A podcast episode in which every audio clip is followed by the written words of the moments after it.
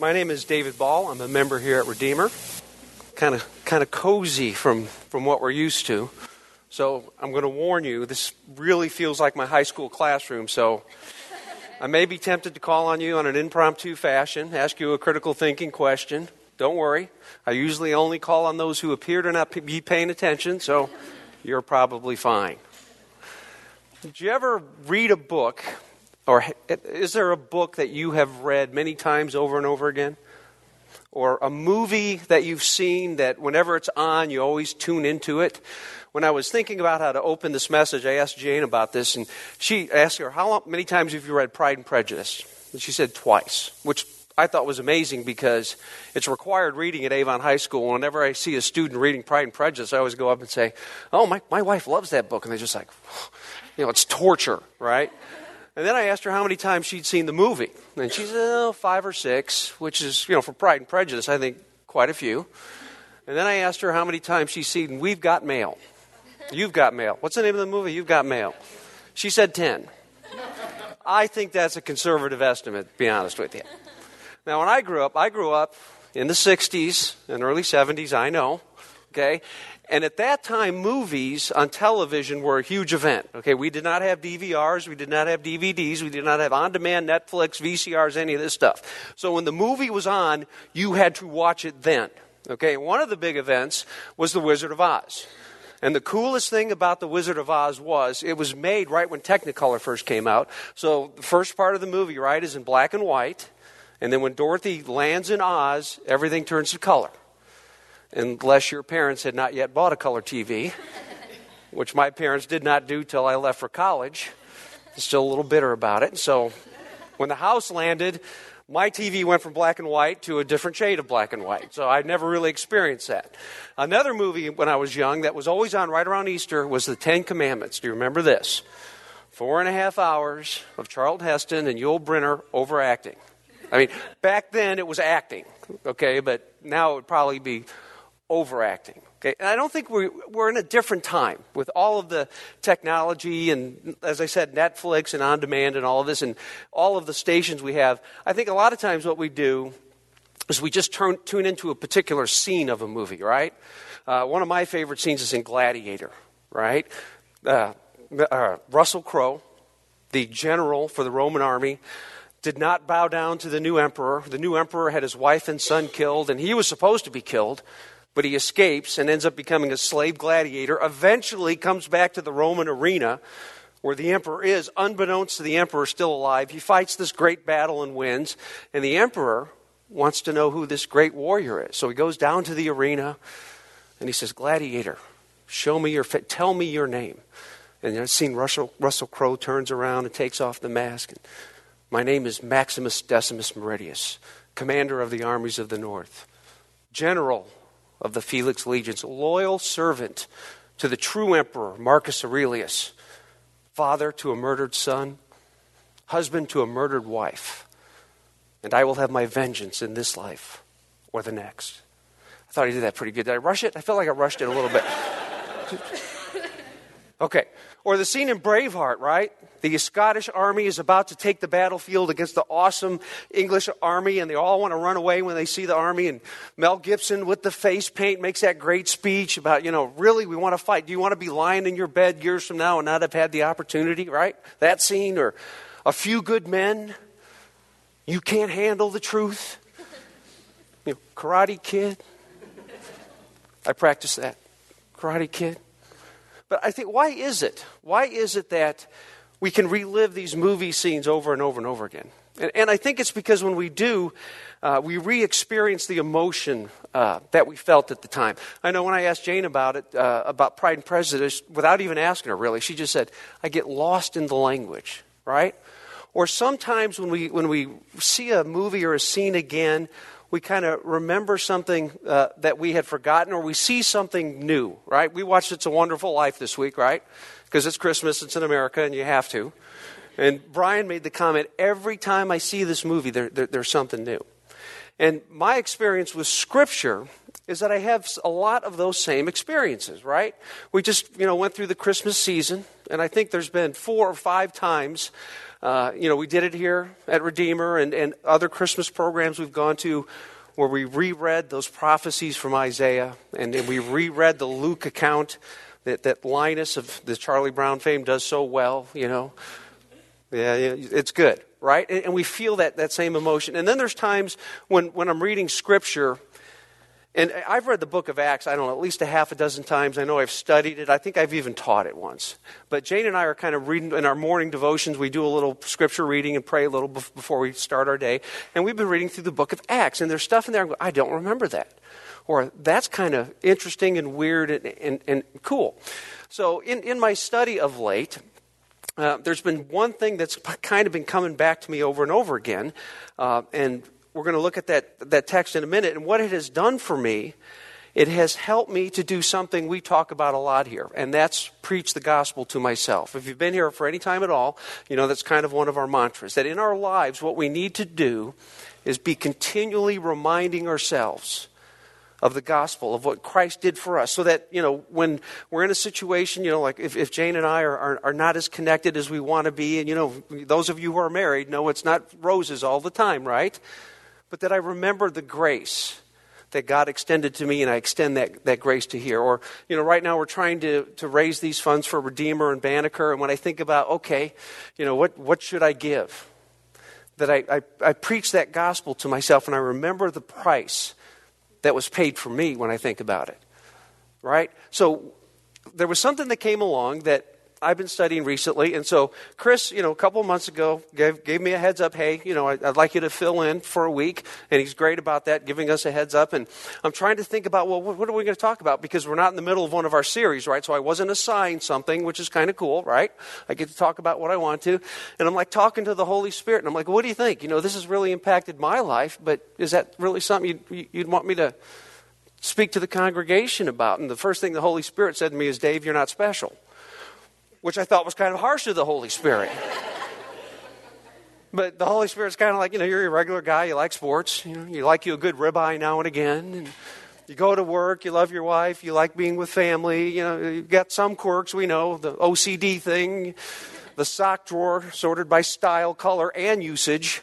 But other than that, you're, you know, so if, if it's going to apply to you, it's probably going to, going to apply to everyone else. So what we're going to do today is we're going to look at a passage in Scripture where Jesus tells a parable, a fairly simple story. But this story is just chock full of details that are important to us preaching the gospel to ourselves. I'm not going to look at all of those. We don't have that kind of time, but I want to look at one important detail. So if you would, please stand with me. We're going to be in Luke 15. If you don't have a Bible, there are gray Bibles throughout the room. Pick one up. It's on page 747. And we're going to start in verse 20b. I know, 20b, which would make me uncomfortable because of the OCD thing, but that's where we're starting. Okay, 747. Here we go. But while he was still a long way off, his father saw him and felt compassion and ran and embraced him and kissed him. And the, the son said to him, Father, I have sinned against heaven and before you. I am no longer worthy to be called your son. But the father said to his servants, Bring quickly the best robe, and put it on him, and put a ring on his hand and shoes on his feet.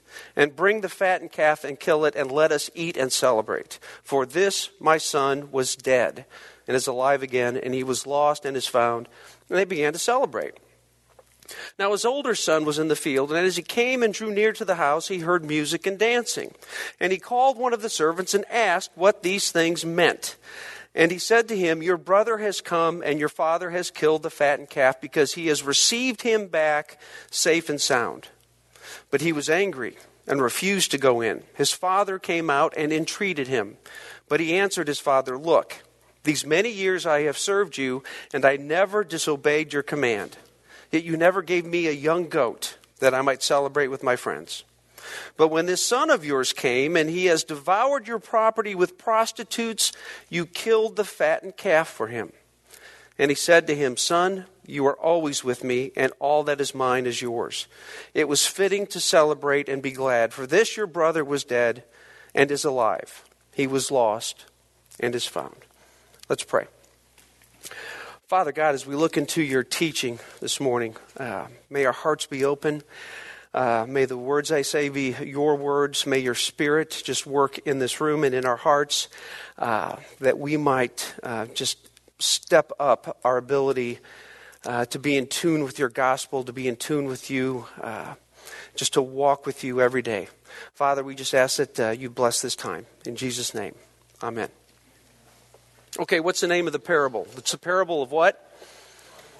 The prodigal son, right? Most of us know it. Most of us have heard it. Most of us have heard a message on it uh, at some time before. Uh, this is not only something familiar to us in the church, but it's probably one of the most known passages by unbelievers or outside the church. Uh, in the Middle Ages, when artists had, you know, 30 some odd parables of Christ to choose from, there were four that they focused on. This was one of them. Uh, during the Renaissance, this was a very popular subject of Renaissance artists. I'd, I'd, name some of them for you, but I'd mess it up, and then one of our art students would call me on it later. So let's just say any Renaissance artist worth his salt did a painting on the prodigal son. Most of them would involve the time when the prodigal son returned to the father. There were a few of them that represented the period of time when he was living, in, uh, he was, you know, in reckless living, as the, as the passage says. And one in particular by Gerrit von Honthorst, which I think we have here, uh, depicts this, and he strategically placed a mandolin, which I think it was important for me to be able to use this particular slide. You'll get it later. You'll see it later. Um, but even in modern times, uh, modern musicians, this is a subject that has been embraced. The great theologian Mick Jagger and his acolytes, the Rolling Stones, did a song on this, as did Iron Maiden and Kid Rock. Uh, in doing my research, though, I think the most interesting rendition has to be by the group Bad Religion. Never heard of them. Apparently, on their 14th album, never heard of these people, which ironically is named, named New Maps to Hell, they did a rendition of it. Okay, we're still waiting for the Wilco interpretation. See what I did there? See what I did there? Okay. Uh, but, you know, this is, a, this is a, a, parable that, that everybody's familiar with. And what I really like um, about the parables that Jesus taught, as, as I have read Scripture over the years, uh, early on I read it as a seeker.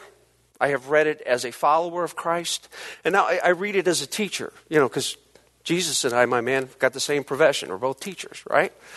And I'm always amazed at, at, his teaching. And this, and this parable in particular does everything. I mean, it's relevant. Uh, he doesn't use a lot of words when a few will do, he leaves you thinking. Um, he has multiple lessons and multiple layers. I mean, it, it, it's just brilliant. But there's one thing I want to look at today. And in order to do so, what I'm going to do is I'm going to take the liberty of renaming the parable. Tim Keller did an excellent little book on this, from which I borrowed some of his information full disclosure, he renamed the parable the two sons. I'm going to rename the parable the parable of two sons and a father. Because what I want to do this morning is first look at the relationship that the sons had with the father, that the sons chose to have with the father. And then I want to look at the reaction of the father, both what the father actually did in reacting to his two sons, and compare that to perhaps what everybody would have expected him to do. So that's where we're headed. Okay, so let's look at part of the uh, passage we did not read. So, up at verse 11, where the parable starts. So, if you're not familiar with the parable or you don't have the Bad Religion album, tune in. Luke says this he, And he said, Jesus is speaking, there was a man who had two sons. And the younger of them said to his father, Father, give me the share of property that is coming to me. I'm pretty sure right here Jesus paused. And we're going to pause for a minute for an additional reason, and that is this. We really need to soak in the context of what's going on here. Because if we read this, give me the share of property that is coming to me, and we use our 21st century Western American culture thinking, we're going to go, yeah, okay, a son wanted part of his inheritance. We see this all the time. You know, some of you are maybe too young to remember the Paris Hilton years when she was in the news all the time and spending her wealth and reckless living and all of this kind of stuff. But if we look back at, at the culture, remember, Jesus is speaking in the first century, and when he says something, he's speaking to an audience that shares values that he knows, that shares the cultural experience that he knows. So if we are really going to appreciate what he's saying, we got to do a little extra work. Let me, let me give you an example that ha- uh, happened this week that might help get this point across. On Wednesday, I made a post on Facebook. Now, two things about that. I very rarely post on Facebook. I'm, I'm a lurker or stalker. What's the what's? There's a term that I am that I just look at stuff and I don't put stuff on. Right. Secondly, if you've tried to friend me on Facebook and I haven't friended you back, OCD. I have a limited number of people. You have to wait till someone drops off before you're in. I'm sorry. Okay, so I posted this on Facebook. Ready? Why can't our quarterback have a herniated disc? All right, a couple of you. How many of you are completely lost? What is he talking about? Okay, quick lesson. There are two big football games today.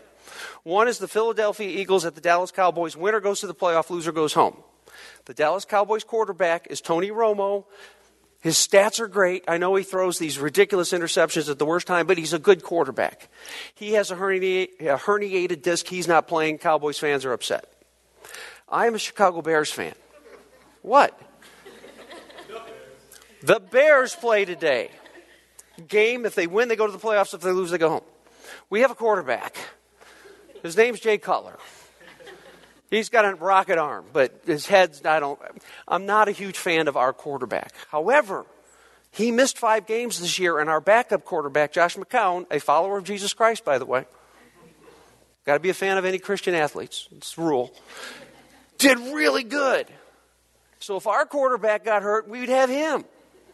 So when I posted, why can't our quarterback have a herniated disc? My family knew immediately what I was talking about.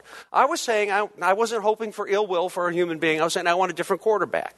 Okay, same thing with Jesus. Okay, when he said this, give me the share of the property that is coming to me, I am sure he had to pause because there was murmuring.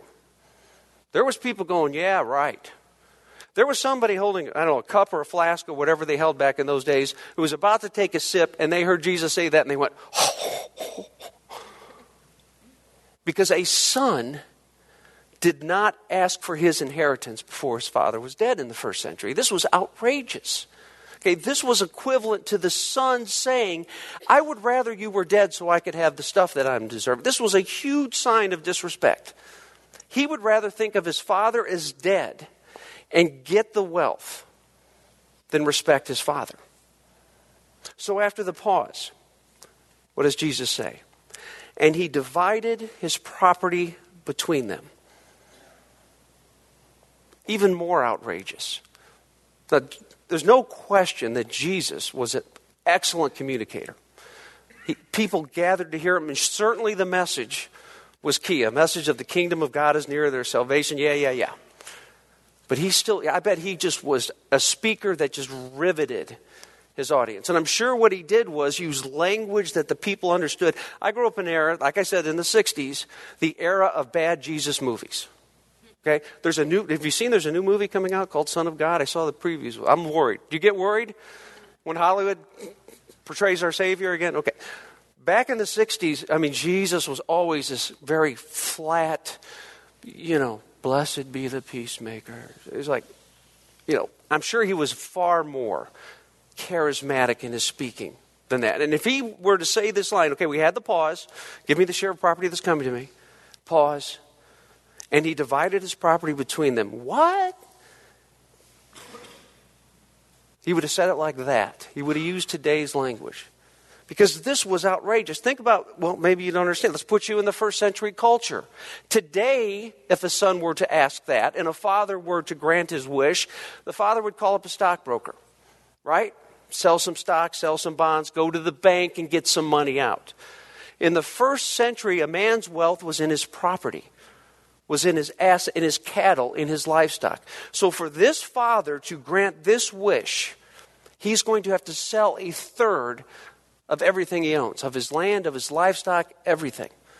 Because the younger son was entitled to a third of the wealth. The older, eldest son always got a double share. This man would have to disrupt his life in order to meet his son's request.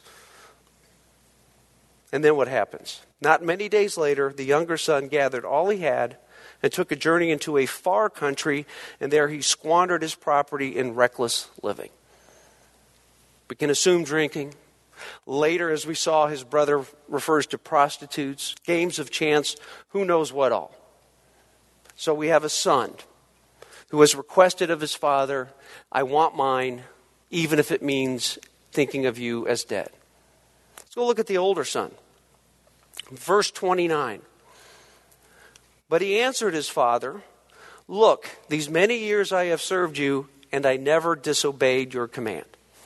Now, some pre- presentations would have this as being the good son. And I'm sure the great theologian Lee Corso would have to say, not so fast.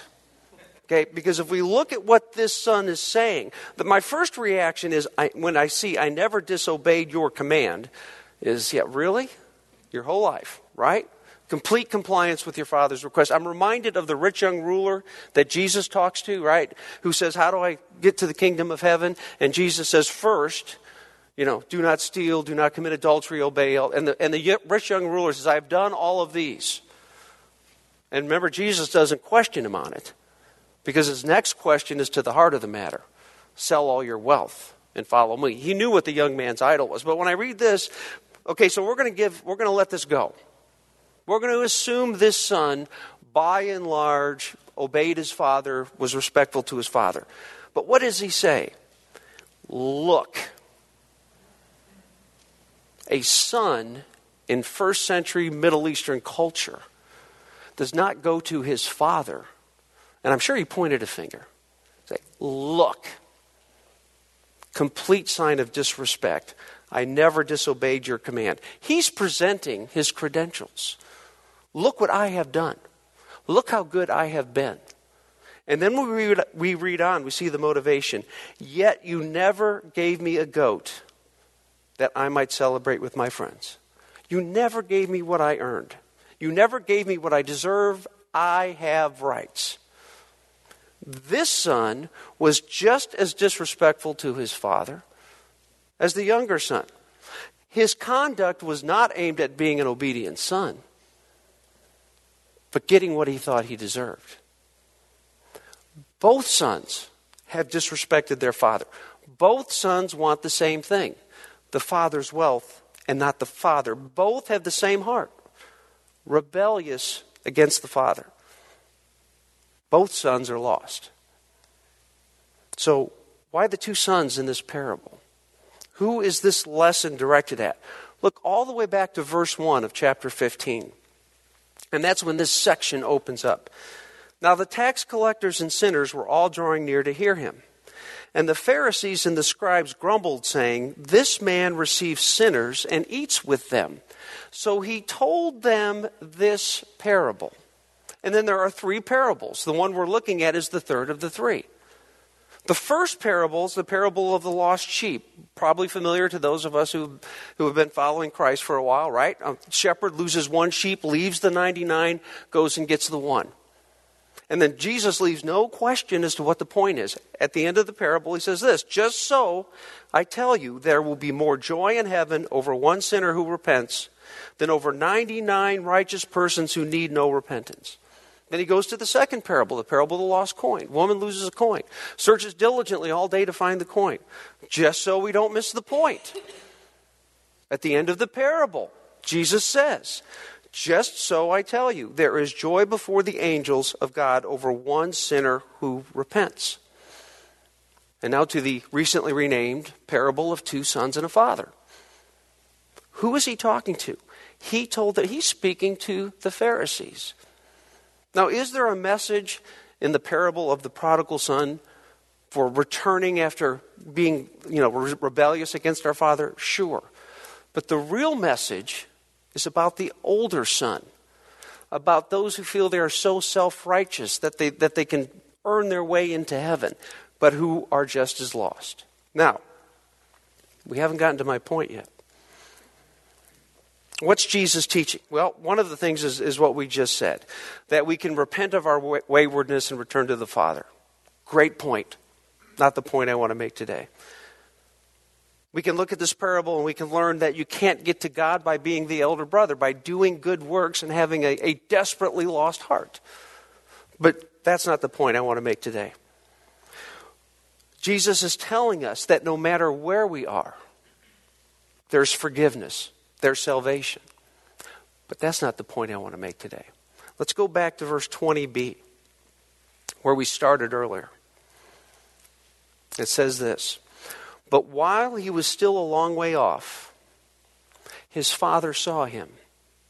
Now, how is an elderly patriarch going to see his son coming from a long way off? He's going to be watching for him. And I bet when that father saw that son a long way off, he recognized him immediately off on that far hill in his walk. My son Brian, a couple months ago, uh, ran a marathon for the first time. And while he was running this marathon, Jane and Jackson and my sister were getting in my car and going to various places on the route and watching him go by and cheering him on, then going to another place on the route. When we got to the last place we were going to watch him, we were on Meridian Street looking back several blocks up the hill to, to the bridge that goes over Fall Creek. And Brian had red on. So every time, and every runner had red on for some reason that day. And every time a runner with red would come around that corner and we'd see him up at the top, you know, is that, is that, no, yeah, I, oh, that's not him. The moment he actually came around that corner, like that. That's him. Because we were watching for him. I was expecting him, and I knew him when I recognized him. And then what did the father do? And felt compassion and ran and embraced him and kissed him. First century patriarchs did not run, it was undignified. They did not go out to others, others came to him. In order for him to run, he would have to lift up his robe and expose those skinny old man legs. You know what I'm talking about. You've been to the beach in Florida. and run to his son. And then what did he do? He embraced him.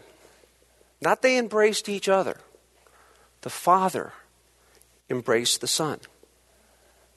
And then what happens? We're going to skip down a little bit. But the father said to his servants, Bring quickly the best robe and put it on him, and put a ring on his hand and shoes on his feet, and bring the fattened calf and kill it, and let us eat and celebrate. For this my son was dead and is alive again. He was, was lost and now is found. And they began to celebrate. Now, what we didn't read is that after the reckless living, the son is broke, he is living in the mud with the swine. He comes up with a plan. I'm going to go back to my father and I'm going to ask him to make me a hired hand. You know, we've talked periodically about slavery in the first century and how people would sell themselves and earn themselves out of slavery. So this patriarch probably had slaves who lived on the property, but he also had hired men who came in from town who he paid. So the son's plan involves making restitution. Here's my plan I'm going to go back to dad. I'm going to ask him to hire me. I'm going to earn money, I'm going to take care of myself, and I'm going to earn enough to pay him back for what I have done. But before the son can lay out his plans, father will, the father will hear none of it. He takes his son back. He doesn't need a plan of restitution. He welcomes him because that son says, I have sinned against you. And what does he do? He puts the best robe. Well, who's going to have the best robe? Dad's robe. He puts dad's robe on the boy. And he says, We're going to celebrate. God's love and forgiveness can pardon and restore any kind of sin. What about the older brother? Skip down to verse 27. sulking, his younger brothers come home. He feels like he's been cheated. He's the quote unquote good son. Verse 27 His father came out his father's hosting a party. His father has killed a calf. His father has invited the entire community. You just don't kill a calf and, you know, eat one family's worth and store it. We don't have refrigeration. We're inviting the community. And we're inviting the community because my son was lost and now he's found. He's hosting a big party. He's got responsibility. He leaves the party, seeks out the eldest son, came to the son and, and entreated him he pled with his son. The patriarch does not do this. This father has broken every rule of being a first century patriarch, of being a first century father, to go out and get his sons. That is the point I want to make. That is the realization that in looking at this parable over the last couple of months that came to me, that has, has caused me to step up my ability to preach the gospel to myself. Is that whether you are the wayward son who pursued sensuality and, and the pleasures of this life, or you're the self righteous son who thinks he has earned his way, it doesn't matter. Our Father came for us, and He came for us first. He didn't wait for me to get cleaned up. He didn't say, I'll talk to you a little later when you've made restitution. He first came and got me. And what's interesting is, in this parable, because Jesus is such a brilliant teacher, he contrasts the older brother with our true elder brother, Jesus Christ. What did the older brother do when his younger brother went off spending money on prostitutes and drinking and games of chance and who knows what else? He stayed home. Surely, over that period of time, he got some word about his brother. Did he go and help seek his brother? Did he go bring his brother back? No. But our true elder brother did. So, while we were still rejecting him, before the younger son even came home, while the older son was still claiming he deserved things, God first came for us. We saw it earlier in Romans. But God shows his love for us in that while we were still sinners, Christ died for us. And in doing so, he had to humble himself. He had to raise up his robe, show the skinny old man legs, and run out. He had to leave the party he was the dignified host of to come and get us. Paul would write in Philippians, Have this mind among yourselves, which is yours in Christ Jesus, who, though he was in the form of God, did not count equality with God a thing to be grasped, but emptied himself by taking the form of the servant, being born in the likeness of men. And lastly, when he came to get us, there was no price too high. He sacrificed his land when his son requested it. He put on the best robe when his son came back. He told the eldest son, I know you've always been with me. All that I have is yours. He paid the price. And at the end of that Philippians passage, Paul writes, And being found in human form, he humbled himself by becoming obedient to the point of death, even on the cross. Jesus kind of leaves us hanging at the end.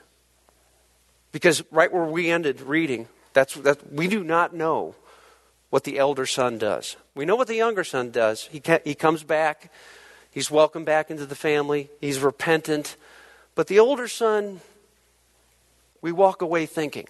Now, if you look ahead in the next chapter of Scripture, Jesus tells one more parable. He tells it to his disciples. But then in verse 14, Luke records this The Pharisees, who were lovers of money, heard all these things, and they ridiculed him. Apparently, it's pretty tough to be the older brother and see the error of your ways and come back. The important point is this our Father still comes after us today. And as I was studying this and thinking about this, I had this realization that was kind of uncomfortable. I'm both sons. There's been a time in my life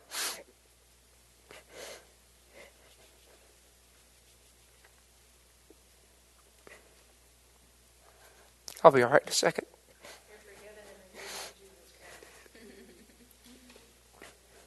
Don't I know it?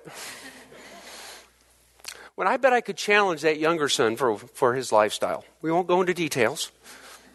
I know there's times now where, uh, kind of like the Pharisee and the tax collector who were praying, and the tax collector is praying, you know, forgive me, and the Pharisee's praying, thank God I'm not the tax collector. Been that guy.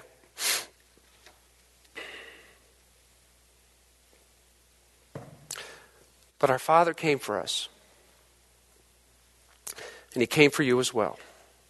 And if you're here and you haven't responded to that, you're here probably because He's calling to you, He's coming to you. So, how are you going to respond? Are you going to respond like the Pharisees and be in the camp who think they don't need a Savior and ridicule Him? Or are you going to come and join the celebration? Let's pray. Father God, we just thank you uh, just for the beauty of your word, for the depth of your word. Oh, for the power of your word, for how you teach us and convict us, and how your word can just go to our heart. It leads us.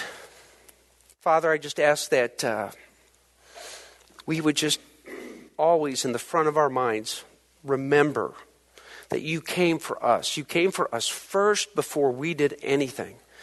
You came for us even though we were still rejecting you, even though we were still in sin. You came to us in our self righteousness. And Father, uh, I just ask that our hearts would be continually pierced by that knowledge, uh, by your love for us, by the uh, realization of the grace that you have given us, that you have forgiven us, Father. Lord, we just thank you for that grace. In Jesus' name, amen.